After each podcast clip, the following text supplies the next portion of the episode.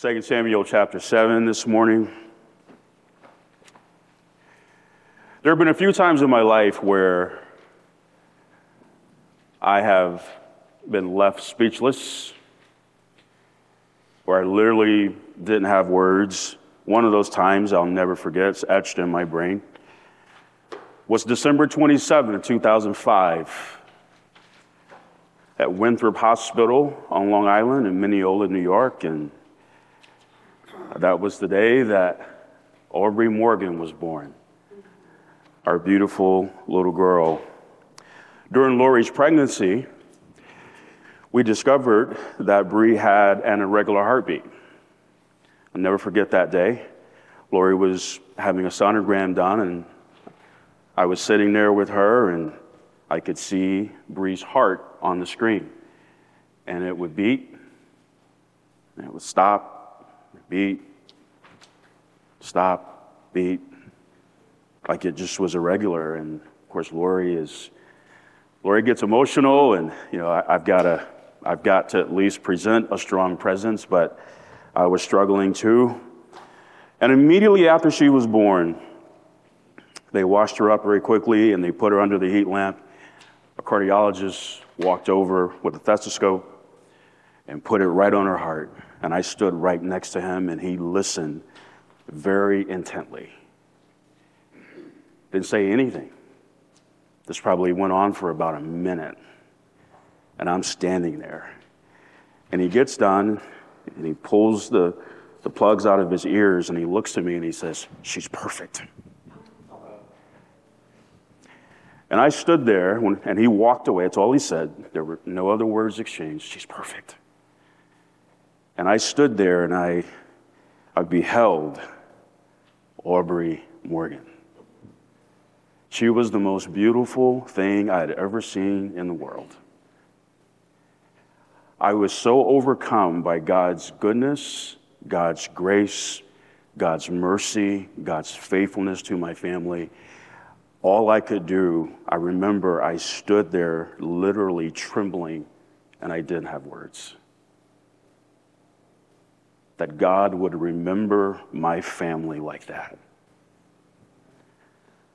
It's amazing. The words of the vision regarding God's covenant, the works and ways of God took his breath away.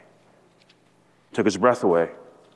Know them. So this chapter began with David sitting in his house, which would have been the, his royal or kingly palace, if you will. But after hearing the high and glorious details of this covenant, he removed himself from his house and now he wants to go and sit in what would have been a makeshift tabernacle, a makeshift house for the ark, which represented God's presence.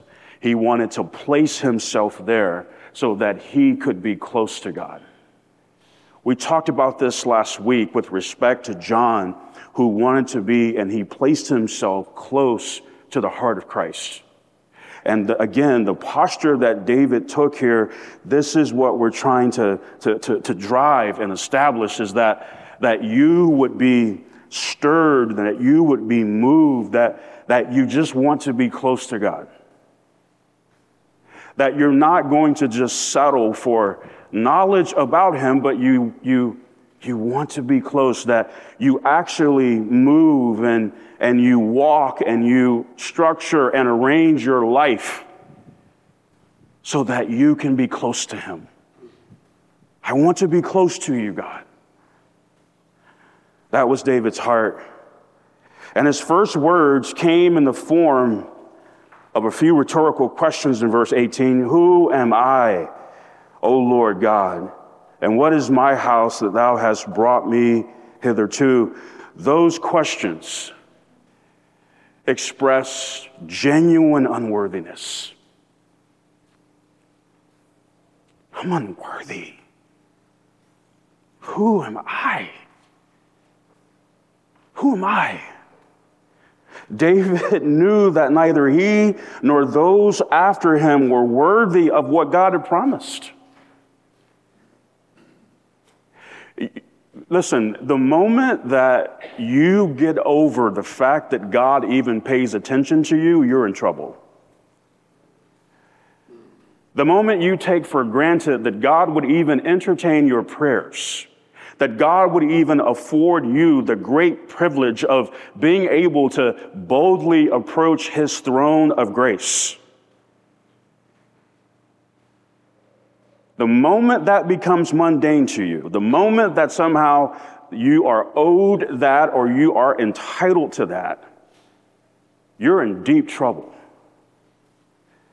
I want to point out first that David's response was deferential. It was deferential. That is, he expressed high regard that is due a superior or elder. He was deferential. First Chronicles 16 29 says, Give unto the Lord the glory due unto his name. Bring an offering and come before him. Worship the Lord in the beauty of holiness. Glory belongs to God. It is due unto his name. He and he alone is entitled to it. And he shares it with no one at all. And we are and when we are deferential, we give him that. When we're deferential, we give God the glory that is due unto his name. It's what we do. Notice, and this was yet a small thing in thy sight, O Lord God. As great as it was to David, David recognized that it was nothing for God to do. It was a small thing in his sight. God, this is nothing for you because of how great you are. Additionally, I want you to hear this. We cannot express genuine deference toward God without smalling ourselves. We can't. Listen, if I can challenge and charge everybody in the room, everybody viewing or listening, whenever that might be, listen, if you are going to embrace this kind of posture in prayer and in walk, one of the things that you must do is get over yourself. You are not a big deal.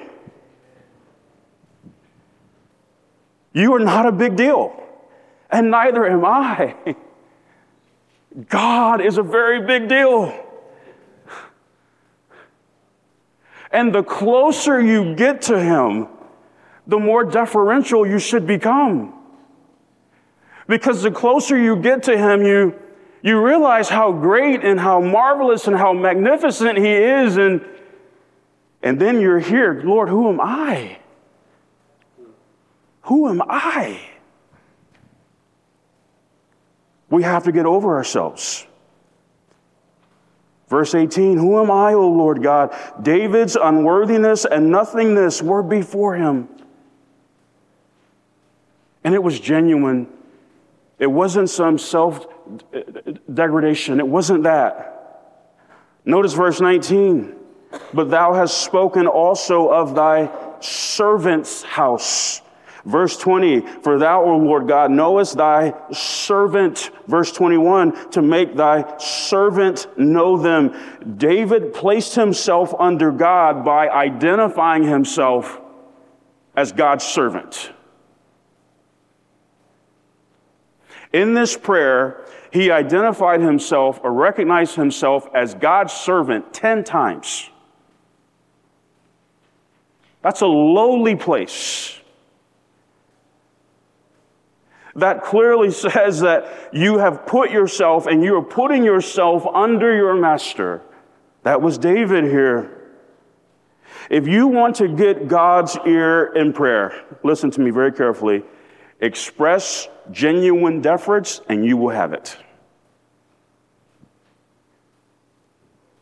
You come into the presence of God, lowering yourself and exalting Him giving him glory that's due his name. And I promise you, you will have God's undivided attention. undivided. Verse 22 Wherefore thou art great, O Lord God, for there is none like thee, neither is there any God beside thee, according to all that we have heard with our ears. In verses 18 and 19, the phrase, O Lord God, is mentioned three times. You see that. But notice, Lord is not in caps. In those verses, David referred to God as Adonai Jehovah. In doing so, he had God's omnipotence in view. That is, he is all powerful. But in verse 22, Lord is capitalized. There, the order is reversed. There, it is Jehovah Adonai. Now, I don't claim to, to be the expert on why, but one of the reasons I can, I can definitely show you is that in verses 18 and 19, you see the focus being on what God did. Adonai, all powerful. He can do that. But in verse 22, the focus is on who God is Jehovah, the self existent, eternal God. The God who exists without the assistance of any outside help whatsoever, he simply is. That's the focus. As Jehovah Adonai, he is great. There is none like him, neither is there any God beside him. Right? This is the view that God is very careful to see if you have of him. Do you have a sanctified view of him? That is, do you recognize, do you give great respect to the fact that there is nothing, there is no one like him? He has no rival. There is no one or nothing you can compare him to. He is in a class and a category in and of himself, and it's not even close. God wants to know is that your view, is that your perspective of me? Is it sanctified like that? Like you see right here. In verse 22, he also referred to God as Elohim, which refers to the triune nature and power of God. This is the first name that we are given, or this is the first name that God uses in Scripture to introduce himself to us. In the beginning, God, Genesis 1 1, Elohim, the triune, all powerful God. That is who he is. So David's response was also reverential. It was reverential.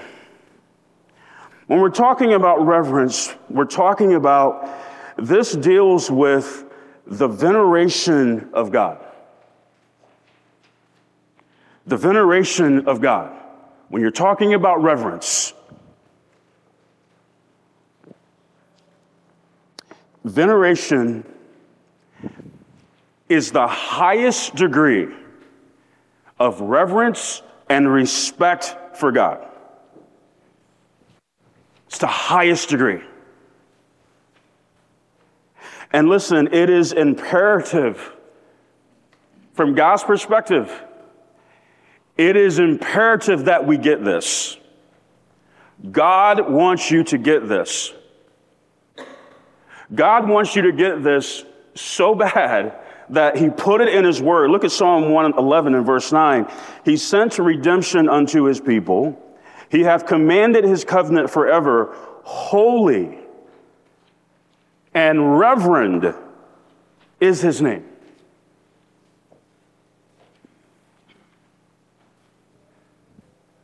holy and reverend is his name. Reverend is one of the names of God. You think God wants you to get this reverence thing? it is good for you when you pray.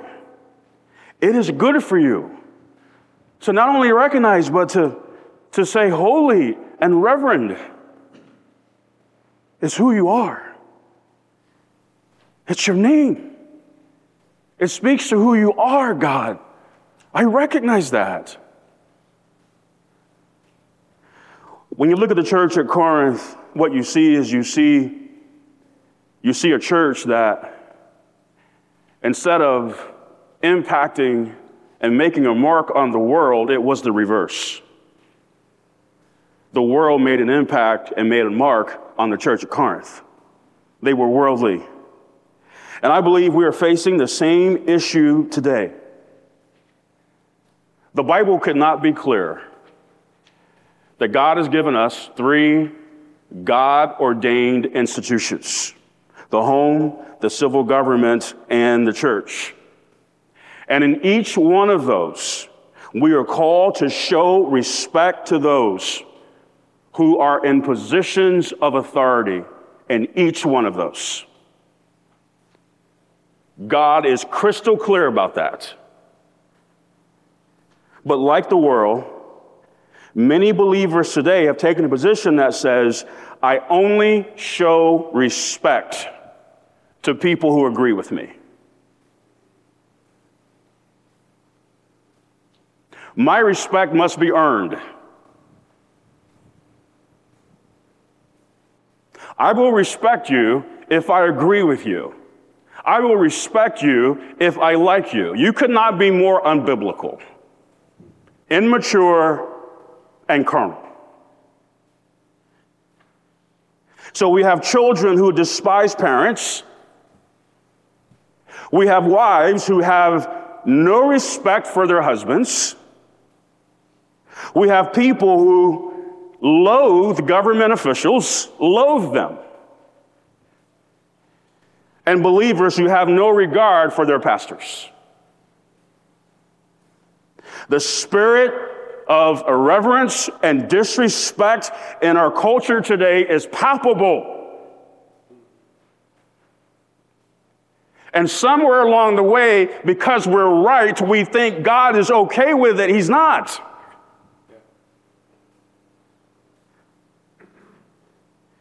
And where that peaks in terms of being problematic is that that spirit of irreverence and disrespect, listen, it manifests in the believer's relationship with God.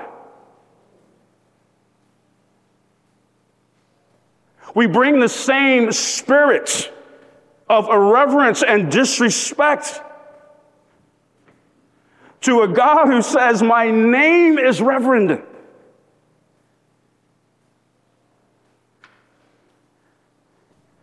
This is where the believer, listen, is so very casual in their relationship with God, so very casual in their approach.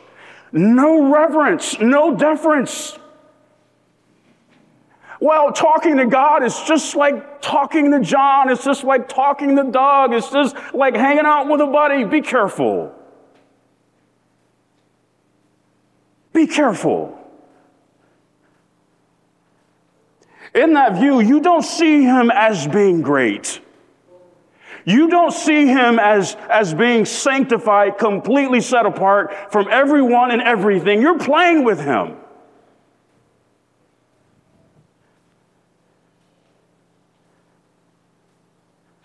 Subtly, he doesn't deserve and command reverence. So we get careless even sloppy.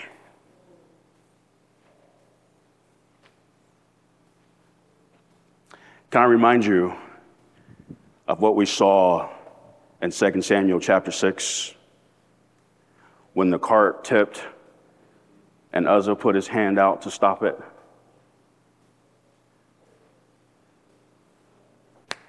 On the spot, dead.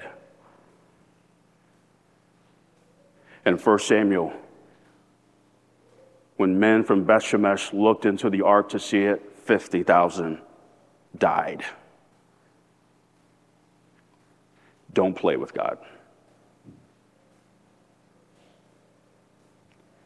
Don't buy the newspaper that Laodicea is selling today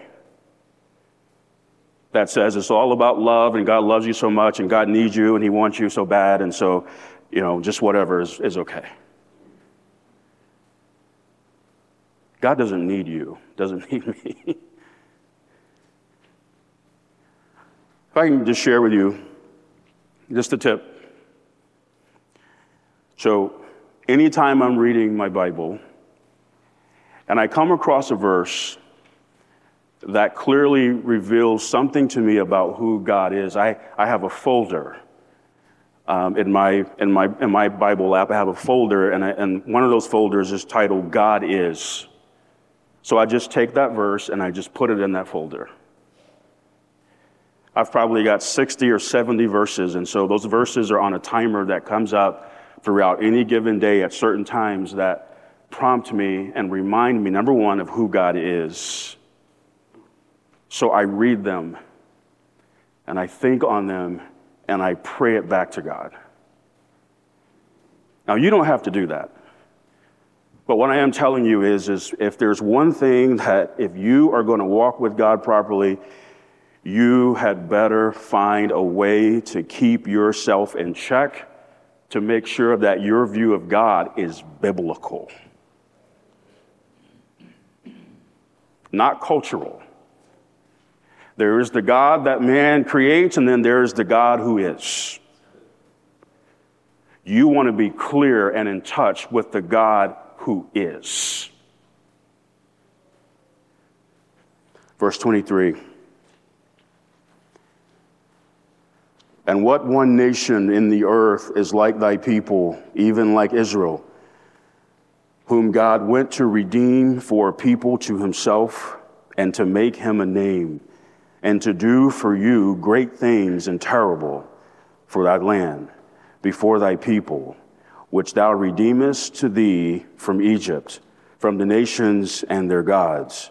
For thou hast confirmed to thyself thy people Israel to be a people unto thee forever, and thou, Lord, art become their God. So, as we've seen, the nation of Israel, without a doubt, is a major focus in the covenant that God made with David.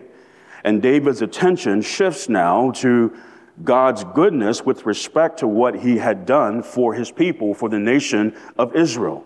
So, next, we see that David's response was thoughtful. It was thoughtful.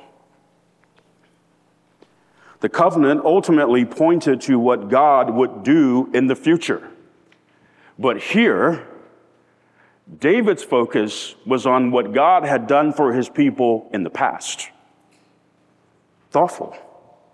He was mindful of the fact that God had set them apart as his people and had redeemed them from Egypt. And the spiritual parallel should be obvious, at least to this group. Have we not been redeemed from Egypt spiritually? We have. But let me ask you something. How often do you think about what Jesus did for you? How often? Do you think about Calvary? Okay, the Lord's Supper, all right, but after that? Does it require the Lord's Supper for you to really lock in and focus on Calvary? Do you have to have that alone? You know what is despicable, sickening, highly offensive to God? In this American culture where entitlement reigns, somewhere in our carnal thinking, God owed us Calvary. He had to do that. No, he didn't. He didn't have to do that. God did not have to come in the person of Jesus Christ, die and suffer the way that he did. He didn't have to do that. He wasn't guilty. We were. So, how often do you think about that? When is the last time you got down on your knees? When is the last time you took a position of prostration to say, God, thank you for Calvary? Thank you for suffering.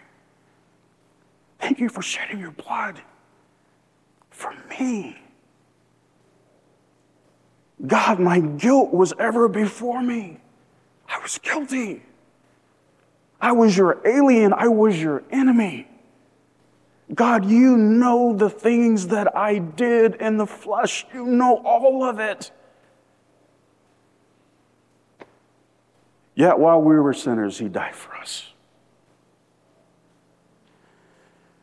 One of the things that has plagued Israel and the church is a short memory.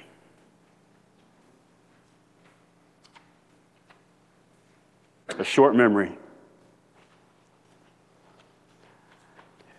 You get to the book of Deuteronomy, and the nation of Israel was on the cusp of entering the promised land. But to this second generation now that's about to go in because the first generation died in the wilderness, God wanted to warn them not to repeat the failures of the first generation. And what were those failures? One of the biggest ones was they forgot. They forgot what God did to get them out of Egypt. They forgot the Red Sea. They forgot.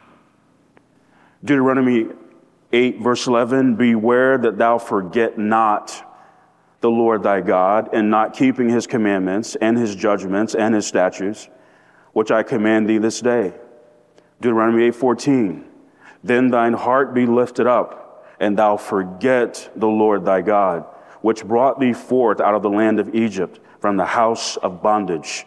Deuteronomy 8:19. And it shall be if thou do all do at all forget the Lord thy God and walk after other gods and serve them and worship them, I testify against you this day that ye shall surely perish. It's interesting. If you, once you get into the, the, the minor prophets and you, you read some of the hard hitting stuff that God said and, and, and, and some of the things that God allowed to come against his people, you can trace it back to the book of Deuteronomy particularly chapter 28, where God told them, if you forget, if you step away from my word, here's what's going to happen.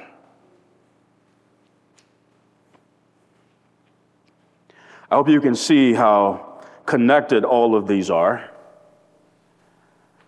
Because one of the reasons a believer is not deferential and reverential is because they're not thoughtful. See, when you're thoughtful, when you remember all that He's done for you. When you remember Calvary, when you remember December 27, 2005,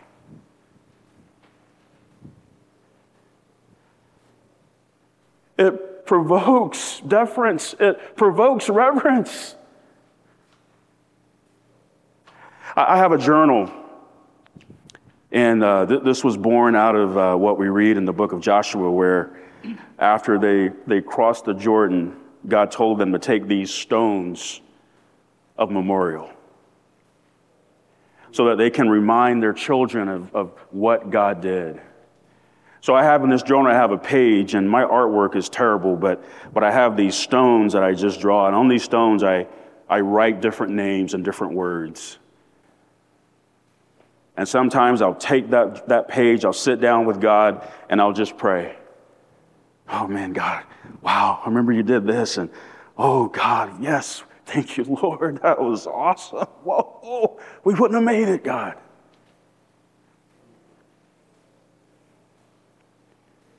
I am far from a perfect father, but I love my kids. When my son got home Thursday night, my son has asthma. I'm not sure if you've ever seen a person have an asthma attack, let alone your child. Ken had an asthma attack once that was so bad, I mean, it was 10 of the most tense minutes of our lives, watching him struggle to breathe. But God said, Trust me. And we did. And when that young man walked through the door Thursday night, we stayed up. It was late for me, um, past 11. I'm still recovering. But before I went to bed, I got on my knees. Said, Thank you. Thank you. Thank you.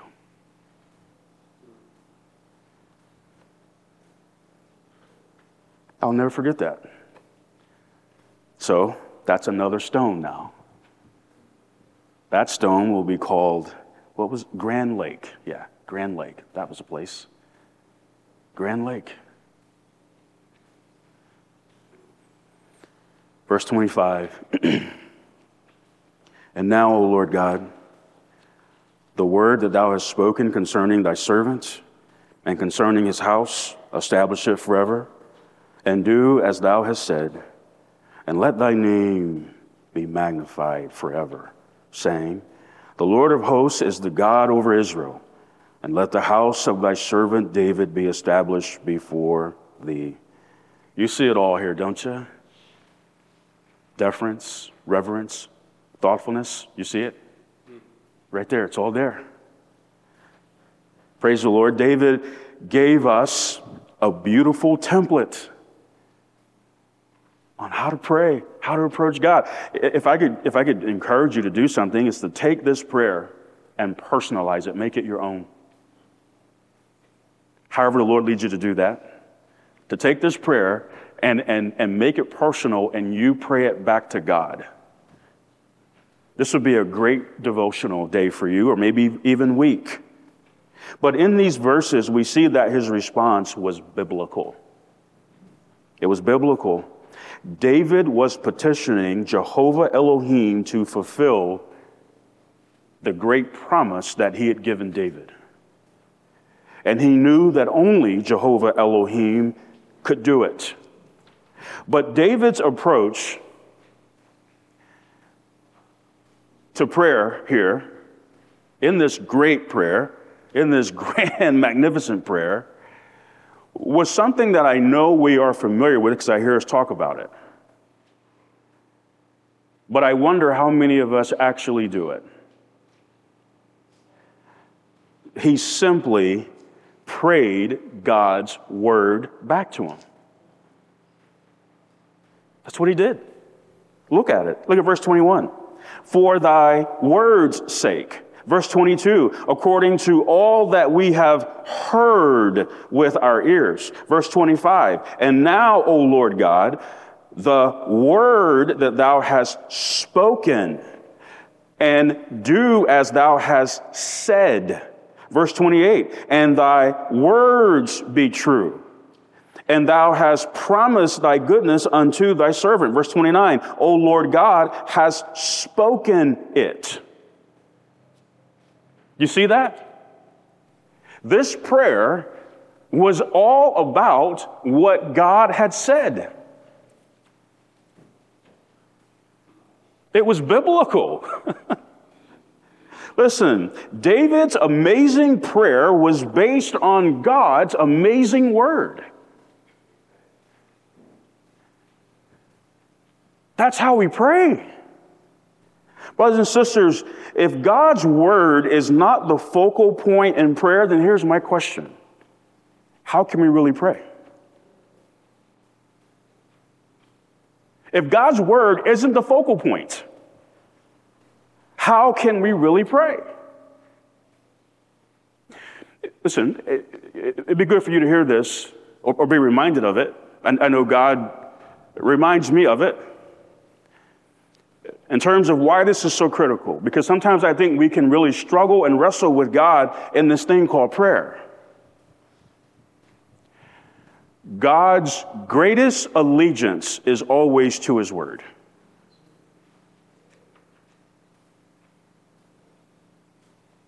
So, what will always get his attention, Psalm 138, verse 2, is what he has magnified above his very name. That's amazing when you think about that. Is there anything that is higher and greater than the name of God? Yes. His Word. So, you, you, you really want to have a marvelous time in prayer? You, you want to experience fruitful, meaningful, purposeful prayer? Pray God's word back to Him. Let God's word drive and push and motivate your prayer. Okay, my time is running. Verse 27. For thou, O Lord of hosts, I mean, that's another, look at all these names Lord of hosts, captain or marshal of the armies of heaven and earth, Lord of hosts, God of Israel has revealed to thy servant, saying, I will build thee an house. Therefore hath thy servant found in his heart to pray this prayer unto thee. And now, O Lord God, thou art that God, and thy words be true. And thou hast promised this goodness unto thy servant. Therefore, now let it please thee to bless the house of thy servant, that it may continue forever before thee. For thou, O Lord God, hast spoken it. And with thy blessing, let the house of thy servant be blessed forever. As we close, I want you to see finally that his response was faithful. It was faithful. From verses 24 to 29, he used the word forever five times. five times. David knew that he had an expiration date in this life. But he's praying prayers about eternity.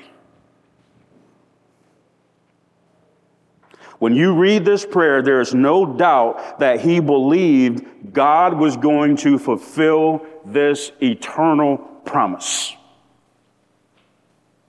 Faith if we're honest, if we're honest, at times prayer can seem to be a maddening experience, right? Maddening. Am I wasting my time here? Is anything happening? Is this useful?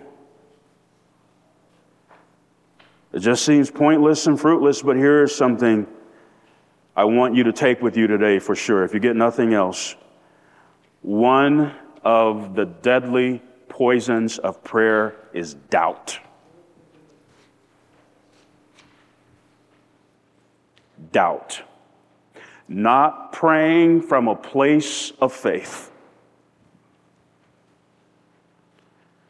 I, if I can, if, if, if we can agree with God, I, I, I want to, and there's many places, but I want you to hear I want you to hear from God. I want you to see clearly how God perceives and processes our doubt. Psalm 78, 21 and 22. This is a great chapter. It gives God's history, God's faithfulness, God's goodness to Israel. It's marvelous. After all that he had done, they had the audacity to question, yeah, but can he furnish a table in the wilderness? Did we not do that? God has only been faithful. God told Joshua in Joshua chapter 1, I will not fail thee. God can't fail you. He can't. Yet, if we're honest, starting with this guy right here, I can face something where it's like, yeah, God, I, yeah, you, you did all that, but I don't know about this. I don't know if you can furnish a table in the wilderness. Yeah, that, I mean, the Red Sea, wow, yeah, that was something. But I don't know about this. Here's how God looks at that Therefore, the Lord heard this and was wroth. So a fire was kindled against Jacob, and anger also came up against Israel. Why? Because they believed not in God and trusted not in his salvation.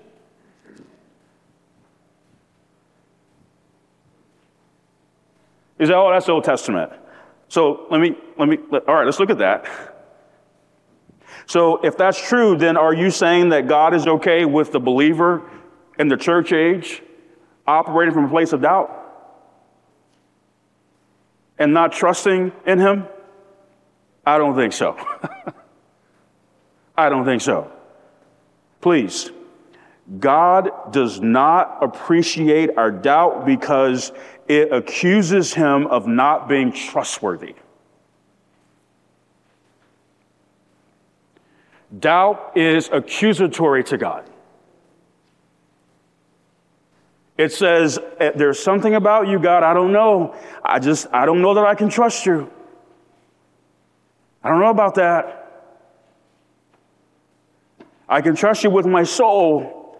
I, I, I, I can trust you for eternal life, but after that, uh, I think I'm going to roll like the churches of Galatia. It's the best that I can do. Father, forgive me in my weak attempt to try and communicate um, such wonder and majesty and greatness and awe of this prayer. I do pray that it won't return void because of your word. In Jesus' name, amen.